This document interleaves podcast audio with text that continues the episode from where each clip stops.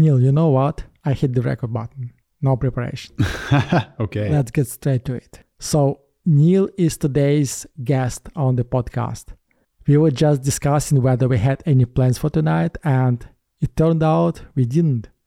So, we decided to get together and record another episode. I thought we were deciding to drink beer. Well, this too. So, Okay. cheers. uh, how did you like the gathering last week?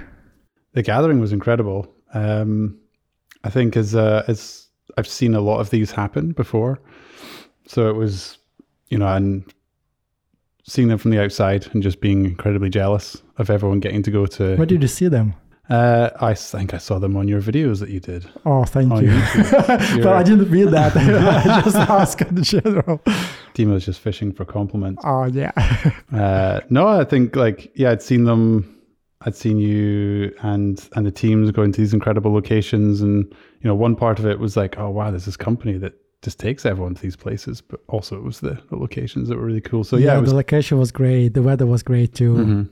And the mountains and uh, what else? The food was also not, not bad. the food was incredible. bad, yeah. And, um, but I think the weather in Scotland totally different now. Uh. I don't know. I mean, I don't know. I think it was actually it was raining. Actually, yeah. I Yeah, think I, I think I think I got some videos. Is it, is it colder at this time? So it, it's a big difference in, in the weather, no? Uh, I mean, overall, yeah, of course. Overall, yeah. But I mean, there's And- this there's this misconception that it rains all the time in Scotland, and maybe I can let you into a bit of a secret in that like we we make it up in Scotland.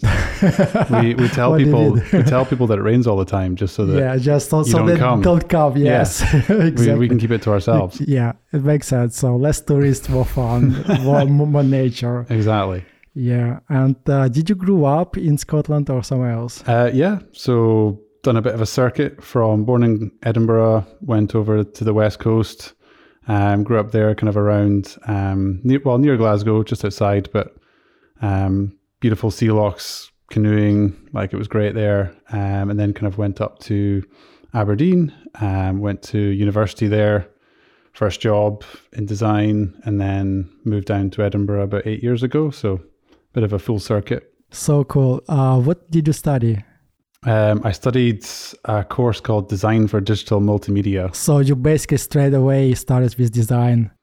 Uh, yeah, so I went to college first and did an HND in graphic design, Yeah.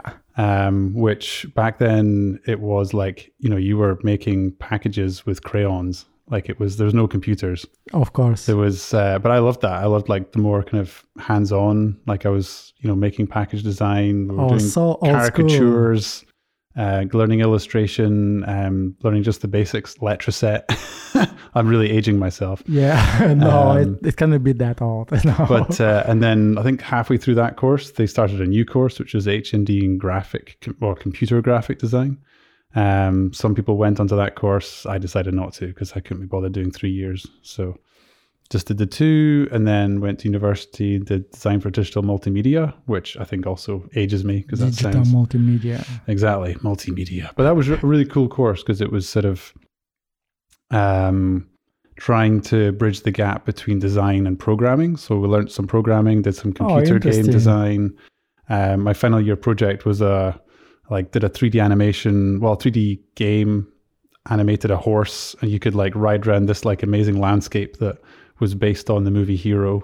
Oh, so it was wow. like really atmospheric leaves flying around, different colors. Oh, this it is what Mid Journey does now. yeah, basically. um, but it was good because it gave you a taste of like web design, web development, some coding, um, so that you could actually sort of you know you could you could design, but then you could actually do something with it. So it was a really practical Yeah.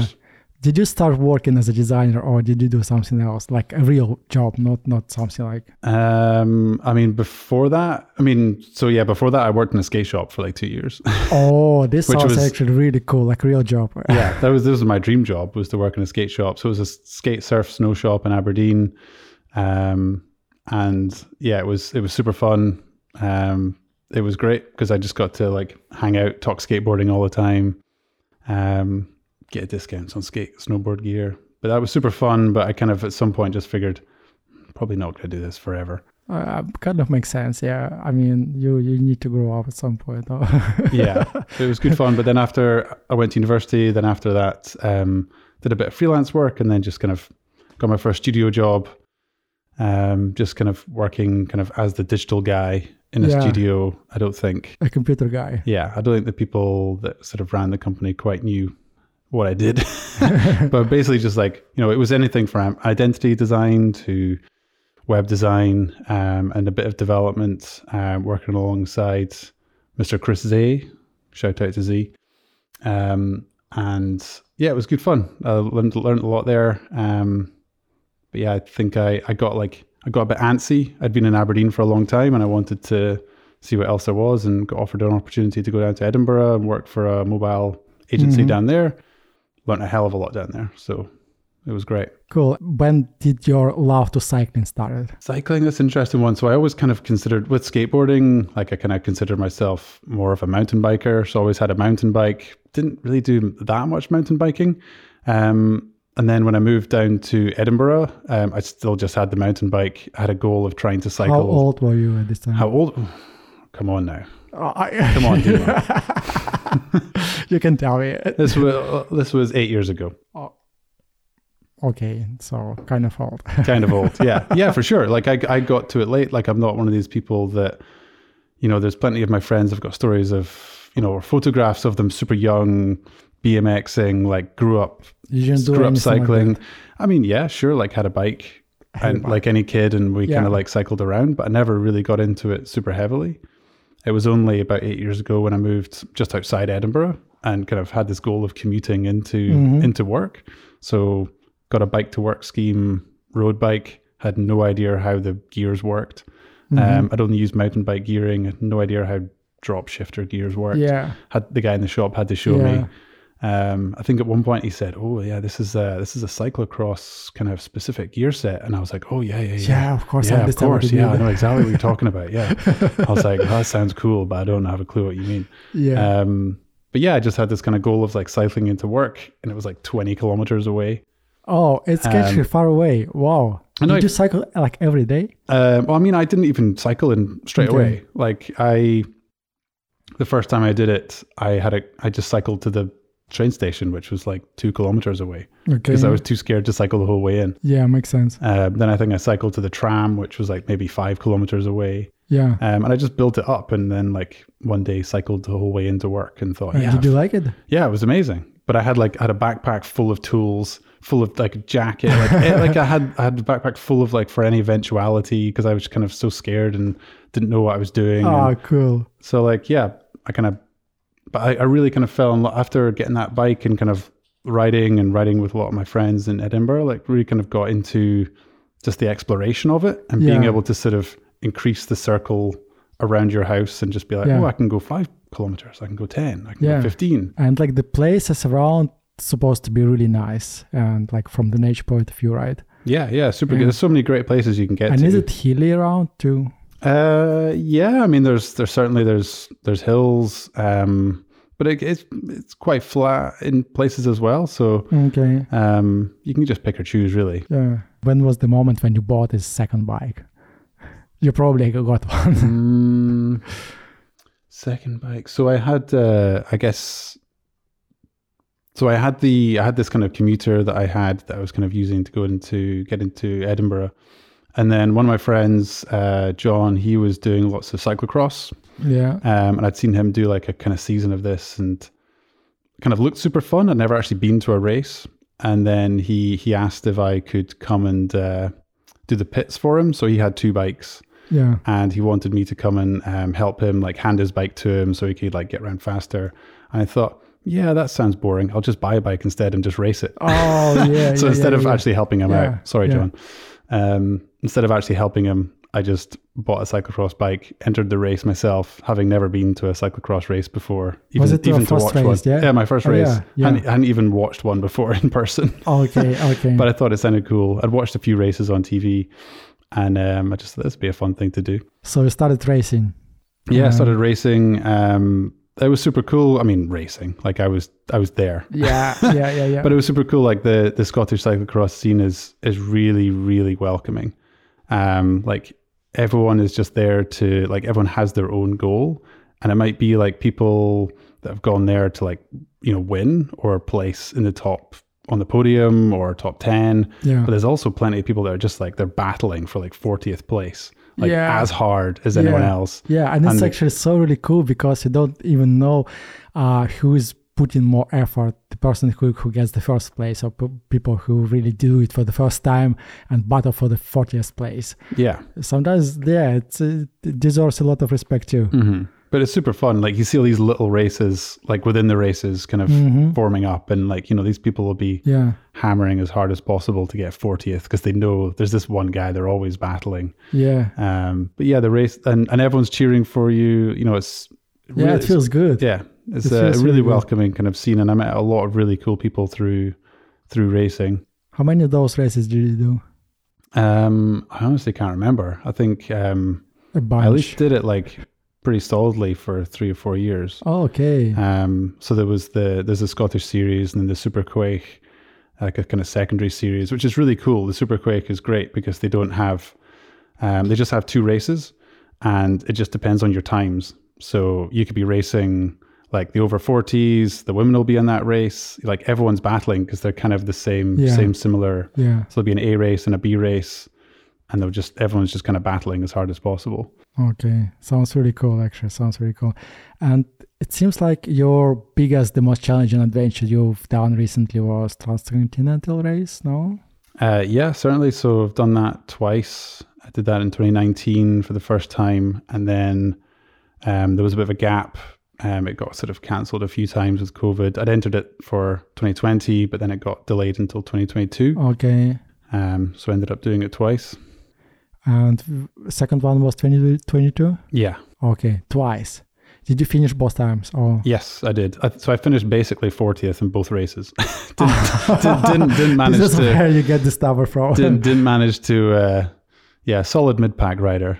Oh, I mean, man, you finished both of them. It's it's it's it's amazing. It's really cool. So let's talk about it more. How did you decide? Like, I mean, transcontinental race. Uh, what is that? First of all.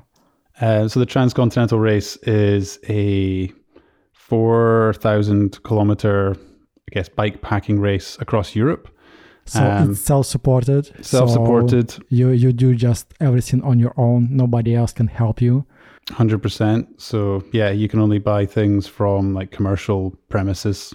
Mhm. Um, you can't stop at like a friend's house if you happen to be riding past Yeah. or anything like that. So, um, yeah, it's uh, you're basically on your own. You have to solve every problem yourself. You have to buy things yourself. Um, you've got what you've got on the bike.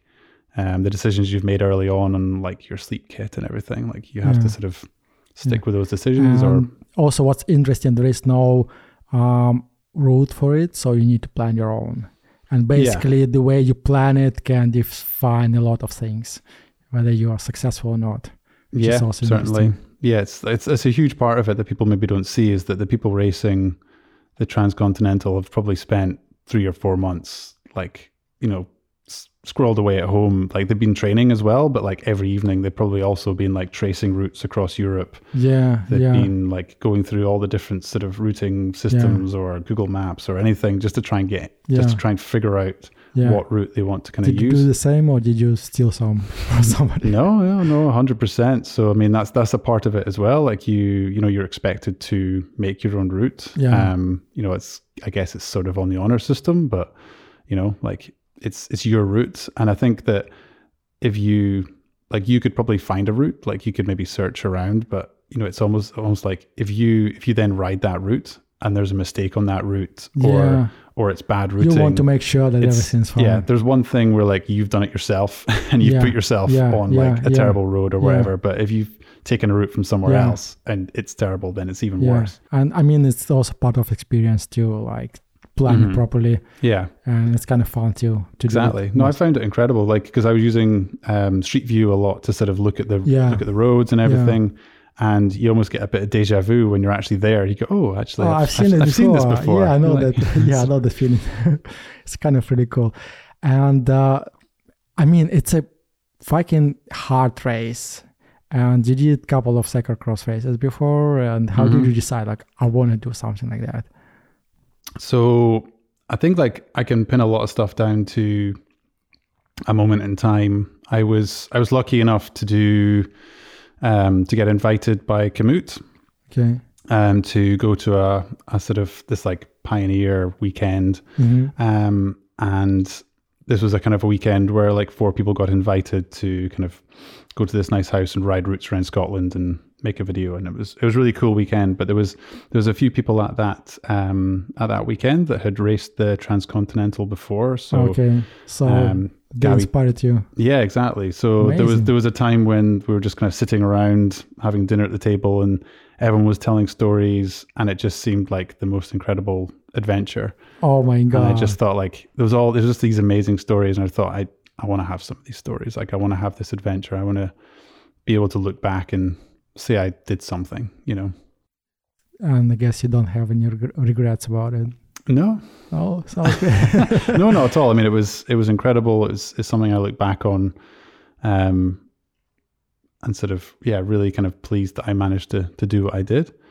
Um, but yeah, it was a it was a hard kind of graft getting there, like getting kind of prepared and Let's talk about preparation. sure So how? Uh, you need a bike. need a you bike. Need bags.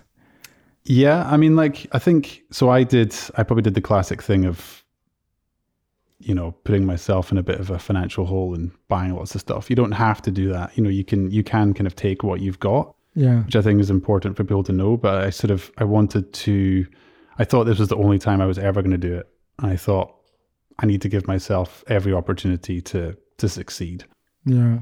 Um, lucky enough that one of my friends, uh, Jim Cameron, um, has got a, a, a company where he's kind of designing um, titanium frames um, Sounds cool. and managed to get you know a decent price on a new frame. So a really really nice uh, Albanach um, tie frame set. That's a super comfy bike.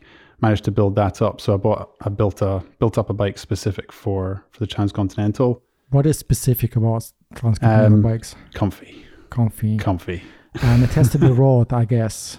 Um, so this this bike was kind of almost 50-50. Like it, it's more maybe kind of road geometry, but it's got big Okay. clearance, so you can put big tires on it. Slightly more relaxed, um, so it can still handle kind of going off road. Um, lots of lots of places to add bags. It's titanium, so you can strap anything to it. and it's not going to yeah, destroy yeah. the paintwork. Um, but yeah, just something like I always say to people: comfort beats fitness Yeah, it has to on something like this. You know, you need to be able to be comfortable and sitting on the bike for a long period of time. So, yeah. um, you know, getting a, I got a bike fit and we did a bit of a frame kind of finding session to find the geometry, and then we used that to to build up the frame. Okay. Um, but you don't have to go to this extreme. Like you can, you can. I it- mean, you you kind of. I mean, depends on what you want, of course. But uh, if you want really comfort, you you I would expect for this kind of race you would do some bike fitting at least, and uh, just to make sure that it's Yeah. more comfortable enough for you. I think it's wise. I think if you don't do a kind of anything like that, then you know you're putting yourself at a bit of a disadvantage. You're going to sit on that bike for 16 hours a day. Like 16 hours a day. you need to be comfortable while you're doing that. Yeah, and also, I mean, you can mm, even like get some injuries uh, after. I know that so many people have, uh, I don't know, knee pain and stuff like that after several days. How many days does it take in, uh, like, uh, in general for for a person? I mean, in general, people are going to be out there for two weeks. two weeks. pretty so much. like two weeks, sixteen hours a day, nonstop, pushing, just to finish it. It's not even about like being first. Yeah, exactly. I mean, yeah, that's that's just to finish. You know, to, that's just to make the party. Yeah, Um, yeah. So it's it's a hard shift, but I think there, there's a lot more to it than than the bike. I mean, I I broke down a lot of the things I was worried about. Um, so all the things I thought that kind of I just didn't know how to do or I was worried about with the race, I just kind of broke them down into sort of specific sections and kind of worked on each of them individually. For example, Um, well, for example, I'd never cycled over 200 miles in, Okay. in one. So, you know, planned a day, took the train down to Manchester, cycled home. just to make sure that you just can do to, it. just to, yeah, just to make sure I could do okay. that. on a new Um, bike, I guess. uh, no, that was my older bike. Okay. Um, but it was the same kind of geometry as Yeah. the, as the new bike coming. So I actually, actually only finished building up my new bike a week before Okay. I had to break it all down. Um, but I think there was other things like, um, you know, I'd never, I'd never done multi-day. I'd never done kind of back to back. yeah. So I did a trip, um, um, from basically from the bottom of Scotland to the top.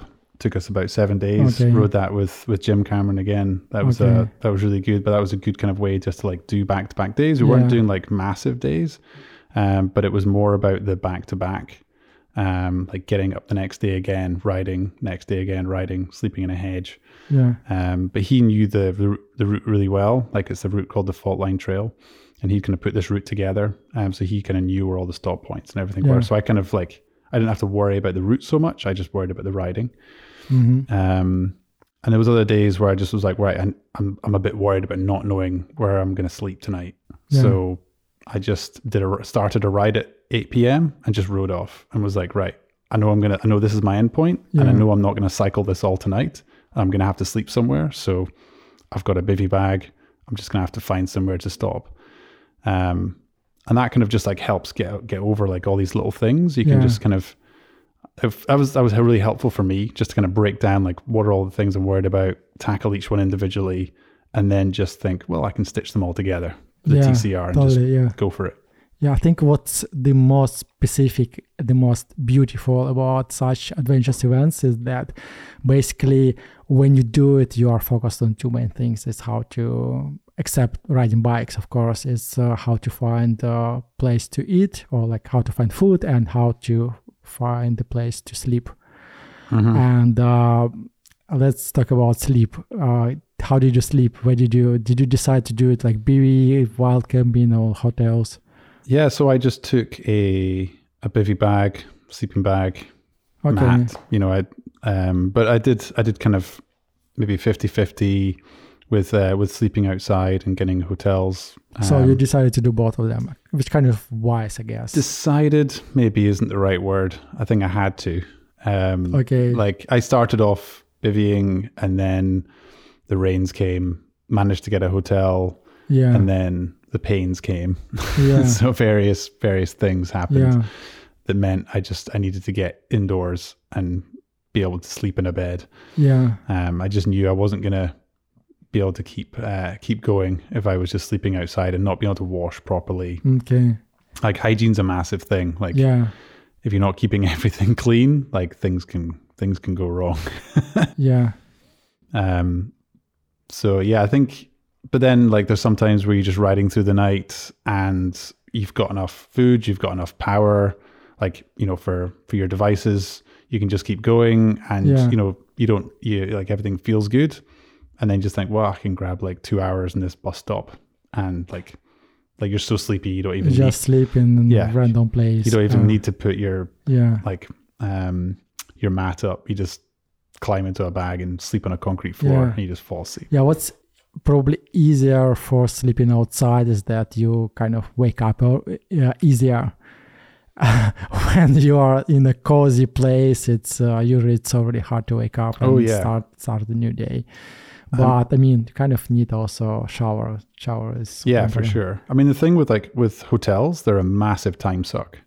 So Yeah. if you really care about your time, Yeah, you know, like you can be you can be quick if you're just sleeping in a in a bus shelter. Like you're you're up and out. You just smash some food in as you're packing your bags and everything, and you can just go. But like with a hotel, you've got to check in. They might put your try and put your bike somewhere. You know, you want to try and get breakfast, and you can't get breakfast till seven a.m. or something, and then they might yeah, you know, they might have taken your passport. You know, never give over, your passport. If, always take photocopies yeah, or something. Absolutely. Yeah, yeah, um, yeah. But there can just be all these little things that sort of it ends up.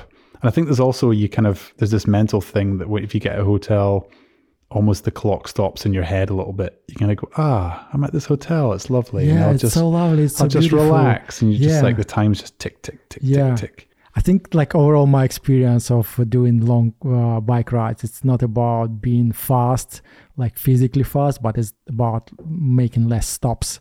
And it also mm-hmm. means not making stops in between when you ride, which means if you want to get some food and you get, get it on bikes, usually like people sometimes they just stop and get some food but then it takes so much time because your brain is like oh i'm so tired i want to take this time to, to get some rest and instead of just getting a bar real quick and continue riding you just find another excuse to, to stop for longer and same for water same for taking pictures same for everything else. And this is where you understand oh my god it's so much it took so much time.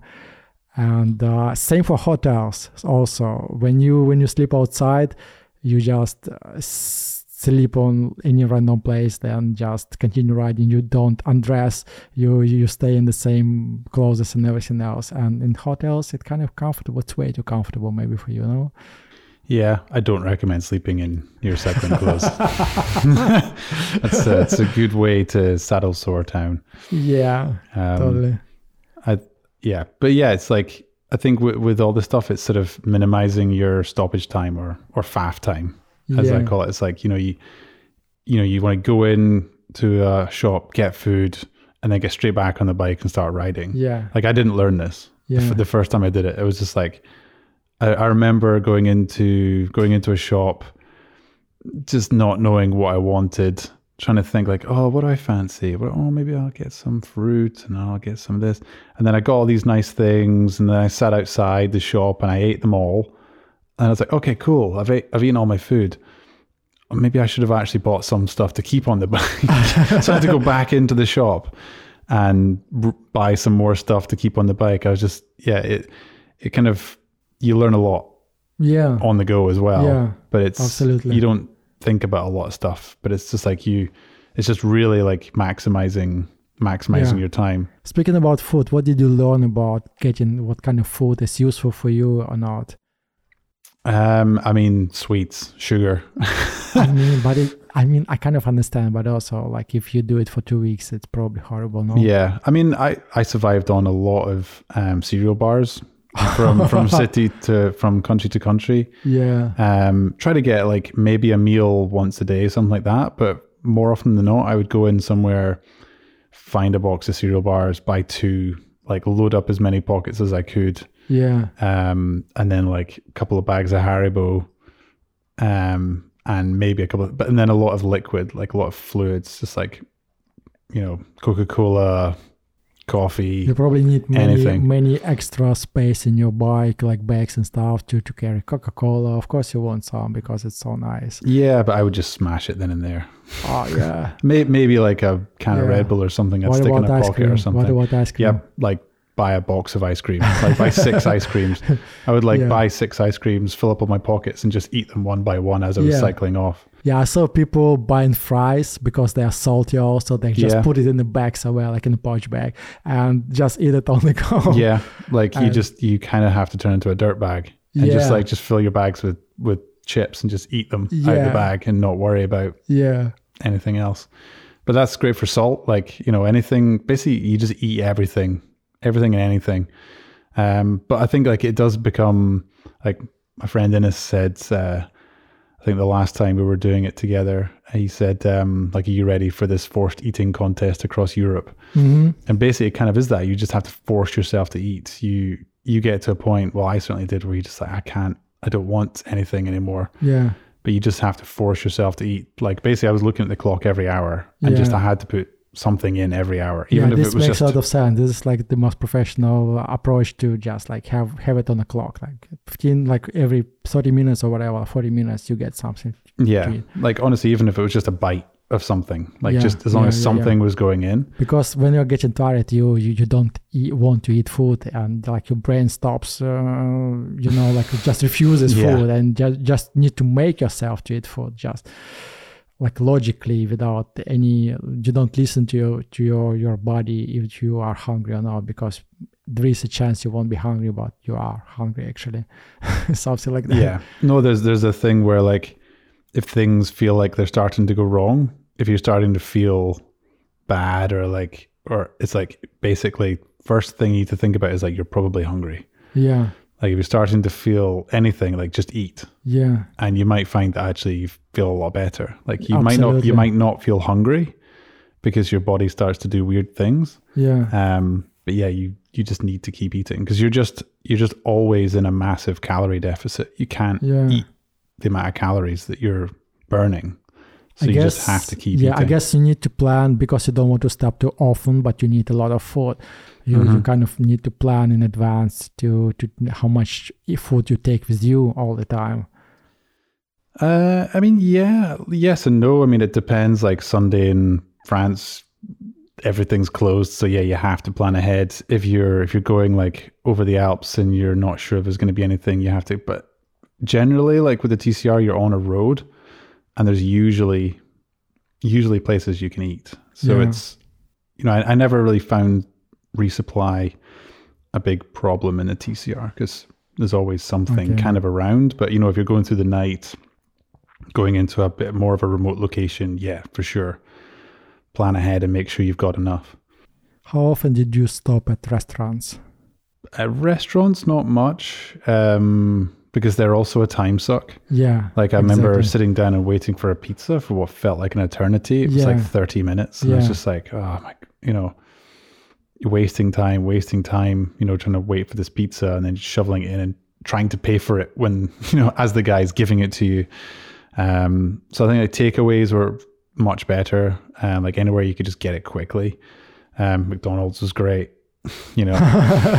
yeah, because you don't need to wait. It's just uh, Yeah, uh, anywhere you can get it quick, you know, you have to think about that. But like restaurants, people go there to have a nice meal, sit down. You know, I think I only went to a restaurant once or twice at the most. yeah, Um, I did go to. There was one restaurant I went to, and I realized I I got a hotel. There was only one restaurant for food next to this hotel, um, and I realized that I'd actually lost my only T-shirt. So my T-shirt had fallen off my bike, and um, all I had was like a string vest, Oh no. and or my like my puffy jacket. okay. So, so- did you lose your t-shirt completely? Yeah, my T-shirt yeah fell off the bike. Oh, yeah. shit. So I think I had it tied onto the back and it disappeared. Shit. Um, so I had no no no t-shirt to kind of change into. Um, so I just like put on my puffy jacket and went to this restaurant. And when I went in, it was so hot inside the restaurant. I just immediately started sweating, Yeah. and I was just it was just draining off me. yeah. You And, couldn't put um, it off. And the woman and the there's someone that came to serve me. I was like, "Oh, can I, can I just go sit outside? And can you serve me outside?" And it was like sort of drizzling, and she was just looked at me really puzzled, like, "What what are you doing?" And I didn't want to tell her. Basically, I wasn't wear, I wasn't wearing anything underneath the puffy jacket. I was just wearing the jacket. Um, so I went sat outside, and it started raining. And she was like, "You sure don't want to come inside?" And uh, I just at that moment, I just said to her, I just had to come clean. I was like, "Look, I'm really sorry. Oh. I'm an absolute idiot. I don't have a t-shirt. I don't have anything under this jacket. Yeah. I'm so hot. I can't sit in your restaurant." Yeah. And she was like, "One minute," and she went downstairs to the staff like room, got a t-shirt, and gave it to me. This is so sweet. I That is- love this kind yeah. of stories of uh, people being so kind to each other. It's amazing when you meet those beautiful people who always help each other on the way just to, to, to support because you don't own them anything. Yeah. They just And I hadn't mentioned anything about the race, what I was Yeah. doing. I just I just told her I was an idiot. and she took pity on me. But I've still got this t-shirt. It's yeah, I'm like pretty a, sure you you look super miserable at this moment. You're like, Probably. yeah, I should help this guy. The poor, poor guy. but that was great because I was like, oh, I didn't have a t-shirt. Now I had one. Uh, I was able to kind of change in and, and change clothes now and again. Um, but it's it's got, it's a beautiful t-shirt with a snowman on it that just says "Let it snow." I've, I've still, I've, still, I've still got it somewhere. Perfect, amazing. I think this the most beautiful, the most amazing part of, about TCR is actually traveling by bike through so many countries and seeing Mm-hmm. different people, different countries, different landscapes, different cultures. Uh, what was maybe the most memorable place for you? I mean, going going through the French Alps is just another world. Yeah, it's beautiful. You know, that was just incredible. I think like I was, I was cycling about just kind of slack jawed through most of that, just like wide eyed, looking around, just kind of in awe that I was even there. you know, forgetting I was in a race, just looking Absolutely. around, just seeing the stunning landscape, Right. and just, just just feeling like this is kind of what I wanted. You know, I wanted to, you know, one of the reasons I wanted to do the TCR is because I'm not Mhm. particularly well traveled, Yeah. and I thought, well, I could I can rip through a whole bunch of countries Yeah. and see them yeah, all. Yeah. Um, so that was absolutely incredible. Um, you know, the, the second time I did it, going through Montenegro was was absolutely stunning. Yeah. All the Balkan countries are so amazing. Really, really beautiful country. I'd love to go back there and just kind of explore Yeah, it a lot yeah, more yeah. And, and base myself there because I don't think, yeah, I just went through in one day. I got there kind of in the morning, cycled through, went to the checkpoint, and then left into Serbia before Yeah. before sleeping. So just stayed there for, you know, 22 hours or something. Um, yeah, that was incredible. But, you know, like you say, the, the people are what sort of stands out to me, you know, the most was, you know, I think just how you kind of, you rock up on a bike to a location and because you've got some bags on, they're like, you know, there's, there's naturally questions come up around, oh, you know, where, where do you start? Where are you going? And, you know, I think I remember in Serbia, someone asked where I was going and I said France. And it was just, his eyes just opened Like, and he was like, no what? way. You going? Well- and he, and then he just started shoveling sandwiches towards me. He was like, he was like, take this, take that. You'll need this, you'll need that. And, you know, just people were so nice. And I think, I think probably because you're, you're on a bike, you're just, you're just completely non-threatening. Yeah. They think you're kind of a bit Yeah. strange anyway. So Yeah. they're like, okay, well, you probably need help. So have Yeah. have all this stuff. Um, you know, you're not asking for anything, so it's okay. You know, you can take things that people offer. You know, um, probably get in trouble for that, but no, it's um, there's the people were super super nice and super kind. Um, I think that's just what that's what stands out most of all. So amazing. I really like the stories about kind people. Do, do, do you remember anything else?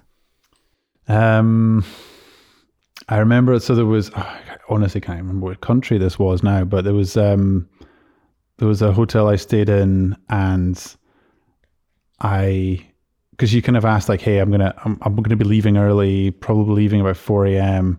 Can I have breakfast?" And the woman was so nice. She got her husband to carry a fridge up into the bedroom, and she What? just filled it full of like breakfast food. So cool. Um, she made me sandwiches and put them in the fridge. Um, I don't even. I, th- I think I maybe told her what I was doing. I really wasn't that keen on telling people what I was doing. yeah. Um, mostly because people don't give a shit. Like they don't know what the TCR is. There's no Absolutely. point. So there's And- no point saying it. Yeah, exactly. and very often, if you try to explain something like this to people, they were like, uh, "What do you mean? Like this is impossible." Like, like, like for many people, it doesn't like they, they cannot even put it in in their heads because it's so unbelievable. They're like, "Oh, okay, fine, good for you." Yeah, exactly. Um, but yeah, she was super nice, and she gave me all this food that I could like eat early in the morning and then Yeah. leave. And um, yeah, people were, you know, if you just just ask, people were super kind. yeah. All right. Let's let's also talk about danger. Oh, danger. Okay. Danger. Like, what are the dangerous moments about this? Um, I mean, I don't think you can talk about the TCR without talking about dogs. Oh yes, let's talk about dogs. So the the first time I did it, it was not too bad. Like I was kind of there was always the kind of chat. You know, you go into some of the forums, you go and you hear people talking about it, and they talk about sort of some of the some of the dog chases. So I was kind of prepared um, as much as I could be. Um, but the first the first TCR maybe only got four or five dog chases, and it wasn't. It was like scary, but it wasn't maybe too bad. Um, but 2022 was was rough. Like really, only Romania. I think I I personally only got chased in Romania, but it was just it was brutal. Like, Like, it was just it felt like it was non-stop. wow. Um, dogs just coming out of bushes, surround like groups of dogs surrounding you. Um, while you're cycling uphill, so you can't sprint off. Yeah. You just have to get off the bike and just try and shout at them, squirt water at them, just anything you can while trying to sort of get away. Um, you know, they're they're just sort of in most cases they're just getting noisy and they're just they're maybe not going to do anything, but like people got people did get bits. and they Yeah, had to I go, know that. Yeah. They had to go and get kind of rabies injections and just to make sure they were safe. Um, you know, there's like one part of it was just not wanting to get rabies, Yeah. which is, you know, it's probably not going to happen, but also just the time it takes out. You don't want to get bitten and have to deal with a wound and Absolutely then have to go to yeah. hospital and have to deal with that. Um, so it was, but it was just, it was, yeah, I've, I've really, it's left me with a really bad impression of Romania, Mm-hmm. which has actually kind of made me really want to go back to have a really nice experience in Romania. Because I, well, no, just get just and maybe not go cycling. Just go to a really nice place in Romania because it, it was an absolutely beautiful country, but it, that was it was just such a yeah, it was awful. it was really terrible. I also heard about bears in Romania. Did you meet any? Uh, no, I mean, I so someone when I finished. Um, and got to Bulgaria at the at the finish line, maybe like a day after, someone mentioned something about bears, and I was like, "Oh yeah, there, there was supposed to be bears in Romania." Completely forgot because Good I was so busy just being attacked by dogs Yeah. all the time that I forgot that there was even the possibility to come across a bear. Um, so that was so you can thank the dogs for one thing; they took my mind off the bears. All right. But I don't know if anyone actually saw a bear. I think they're probably quite elusive. oh, yeah, it's good. Probably good. Um, but I mean, dogs are one thing. Cars, you know, there was a few people, Trucks. um, trucks. There was a few, few people hit by cars, um, in 2022.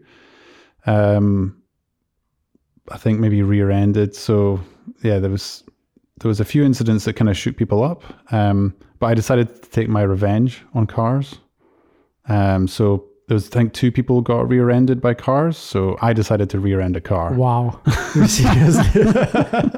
Well, no, I didn't decide. I just um, I was too busy looking at my phone searching for water, and a car had parked like into the road, yeah. and I just saw it last minute and just like Did you hit it? Did yeah, hit just it? hit straight into the back of it and kind of catapulted myself onto the road. Oh shit. Um, couldn't even lie on the road in pain because the road was so hot. It was like burning me, so I had to jump up really quickly from the road.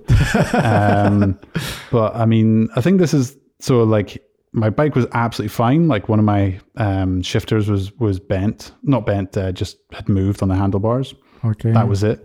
Um, but actually, like looking back on some of the things that I've done with that bike, like it's it's absolutely solid. yeah. Like I fell off a few times, rammed into the back of a car.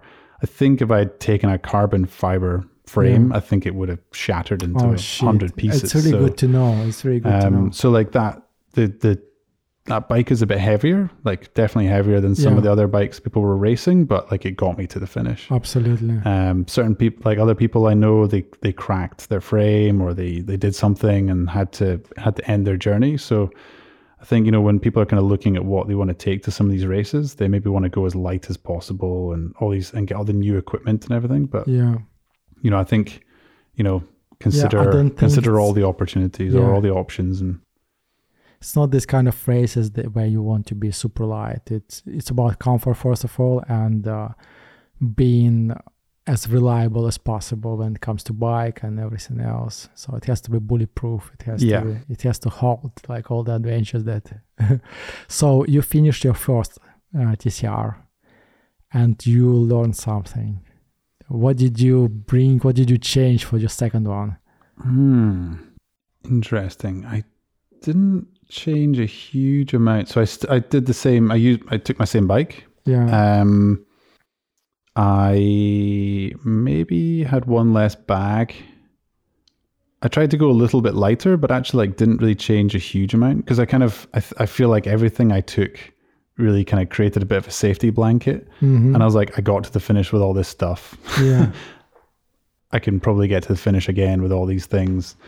Um, I think I maybe just trimmed down a few things that I knew I didn't I didn't need. Um, took a bit of a lighter mat. I think I, I took a much lighter bivy bag because I found I didn't really use the bivy bag that much. Yeah. Um, I found actually the bivy bag was more useful for wind rather than rain because you're not just going to stop in the middle of a field when it's raining. You know, you're not going to stop by the road in the rain. So you don't Mhm. you don't need rain protection. There's Mhm. always some shelter. You'll be able to find something. And if there's no shelter, you're not just going to stop and sleep. So you just keep riding.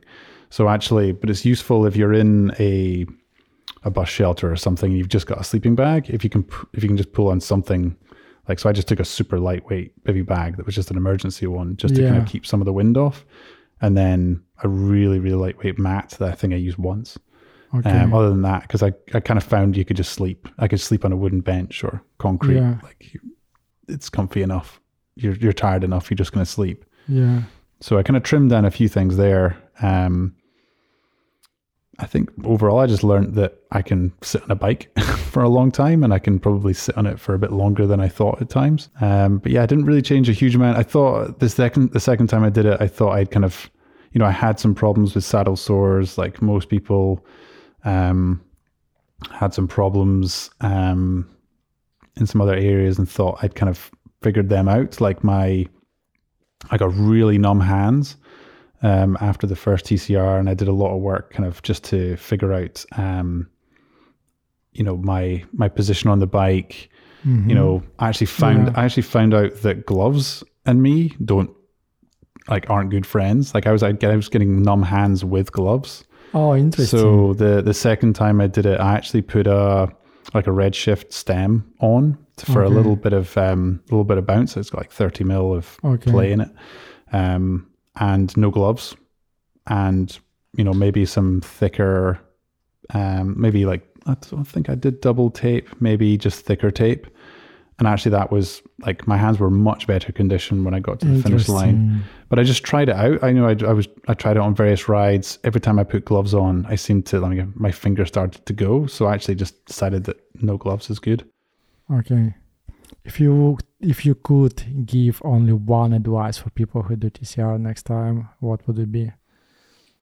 Um, I think the thing is like even if you're if you're thinking about it and you think you can't do it, Okay. I think you can. Like it's my only advice. Like you don't have to like if you really want to do it and you're motivated, Yeah. like you don't have to be super fit like it's really like you need to be fit enough but really it's comfort like if you can if you're comfortable on the bike and you can just sit there For a very long time. then you can do this But also it's mental, no? yeah yeah exactly i mean yeah there's there's a mental game there. Like you have to be you have to be quite strong i think. Um but also i mean maybe strong's wrong word. Like i'd maybe say stubborn. Um i was i was speaking to um gabby thompson who's who's done it before. Um and and actually i i, I think I, I asked her i was like look i'm a bit worried because i i'm really stubborn and i'm worried that i might just keep going when maybe i should stop. And you know she said to me you know you're not going to do this if you're not stubborn in some way. Like you know Yeah. you have to sort of get you have to sort of be able to kind of fight through some of the things that would make you stop. And you know when you're feeling a bit sore like okay you're a bit sore. You just sorry you just have to keep going. You know? Um This is really good advice. so i think like stubbornness can help in some of these cases and Okay. like i think just remember like you are stronger than you think you are Yes. you know no one no one trains for the tcr by doing the You tcr cannot do it. No. so you just have to do a few things, Yeah. well, quite a lot of things, and then just stitch them together and know that people have finished this before and that you can do it as well. Yeah. When I asked about one advice from Jesko, Jesko is one of our colleagues who finished four TCRs. hmm He was like, without thinking, like, bring mouthwash. Mouthwash, interesting. Yeah, he's like, this is this is the most essential thing you want to have on your bike when you do something like that. Otherwise, like if you have any any infection in your mouth, you cannot eat. If you cannot eat, you are fucked. Wow, I did not even think about that at all. Yeah, But it just goes to show like everyone has a different race. Everyone has a different Yeah, something they think about or a different attitude to it. And I, that didn't even cross my mind. interesting. what was your the most essential thing on your bike? Um, so I I had two maybe two things that were just like absolutely essential. Um, one was like a good rain jacket. You know, like it it, Yeah. it rained and rained. Um, there was hail. Um, not to sort of well, not to maybe mention brand names, but like there's a certain jacket that you can shake and it dries. Yeah, Um, but it, it was absolutely incredible. Super lightweight. Um, and you just don't get wet and you can just ride through anything. Um, but that and and I had a pair of Velotoze um, because I just hate wet feet. Honestly, I can't stand it. And right. I they were they're they're borderline disposable. You know, they're sort of like one use things, but I I wore them so much. I took them on and off. I duct taped them, duct taped them back together, and they ripped, and I Yeah. fixed them. And but just they kept my feet dry through so many things. Um, and like you know, like trench foot's a real thing in these races. You know, you can get really wet feet, and it can it can put you out. Um, but you know, I think it, like those two things together, like the jacket, the velo So toes, basically, you can just being ride through. waterproof as much as possible. Yeah, for sure. And then you can ride as long as possible because yeah, it can rain for a very long time, Mhm. and then you become miserable. And uh, yeah, makes sense. Great. it's actually a bunch of really good advices and a lot of inspiration. Do you have any any plans, ideas uh, for your further adventures? Um, I think just because the the route planning and everything else that goes into TC, it's such a it's such a big thing to sort of take on. So I'm, quite enjoying just sort of slightly shorter fixed route races. So just did the the Bright Midnight route this Yeah. year in Norway. That was incredible. Um, Mhm. Didn't have to think too much about the route apart from just looking it over and making Yeah. sure I I knew where some of the Because stops you just were follow follow what's already yeah, planned. you just follow the route. Um, it's also um, because you're you're on the same route as everyone else as well. So It's kind of fun. yeah, it's kind of fun. You see a lot of people, and you never think to yourself, "Oh, like what do I do? What do I do to myself with this route?" Because ev- everyone's everyone has to do the same thing. So yeah, everyone's in the same boat. Um, you see a lot more people than the TCR. You could go like two, three days without seeing anyone yeah, um, and it doesn't take up so long of like so much of your holidays you know so you can, you can go and do some of these things in a week and be back at work and you know you've not taken three weeks out of your right. out of your holidays um, so i think just i'm just going to maybe enjoy a few more of those um, potentially see what see what's coming around next year Sounds absolutely great. Thank you so much for your worries experience, for sharing all of this. I wish you more luck and to visit all your further adventures. thank you so much it's been a pleasure being on a podcast like this and uh, yeah, thank you. all right. So Cheers. cheers. Talk to you later. thank you so much Boom. Done. cheers that was fun boom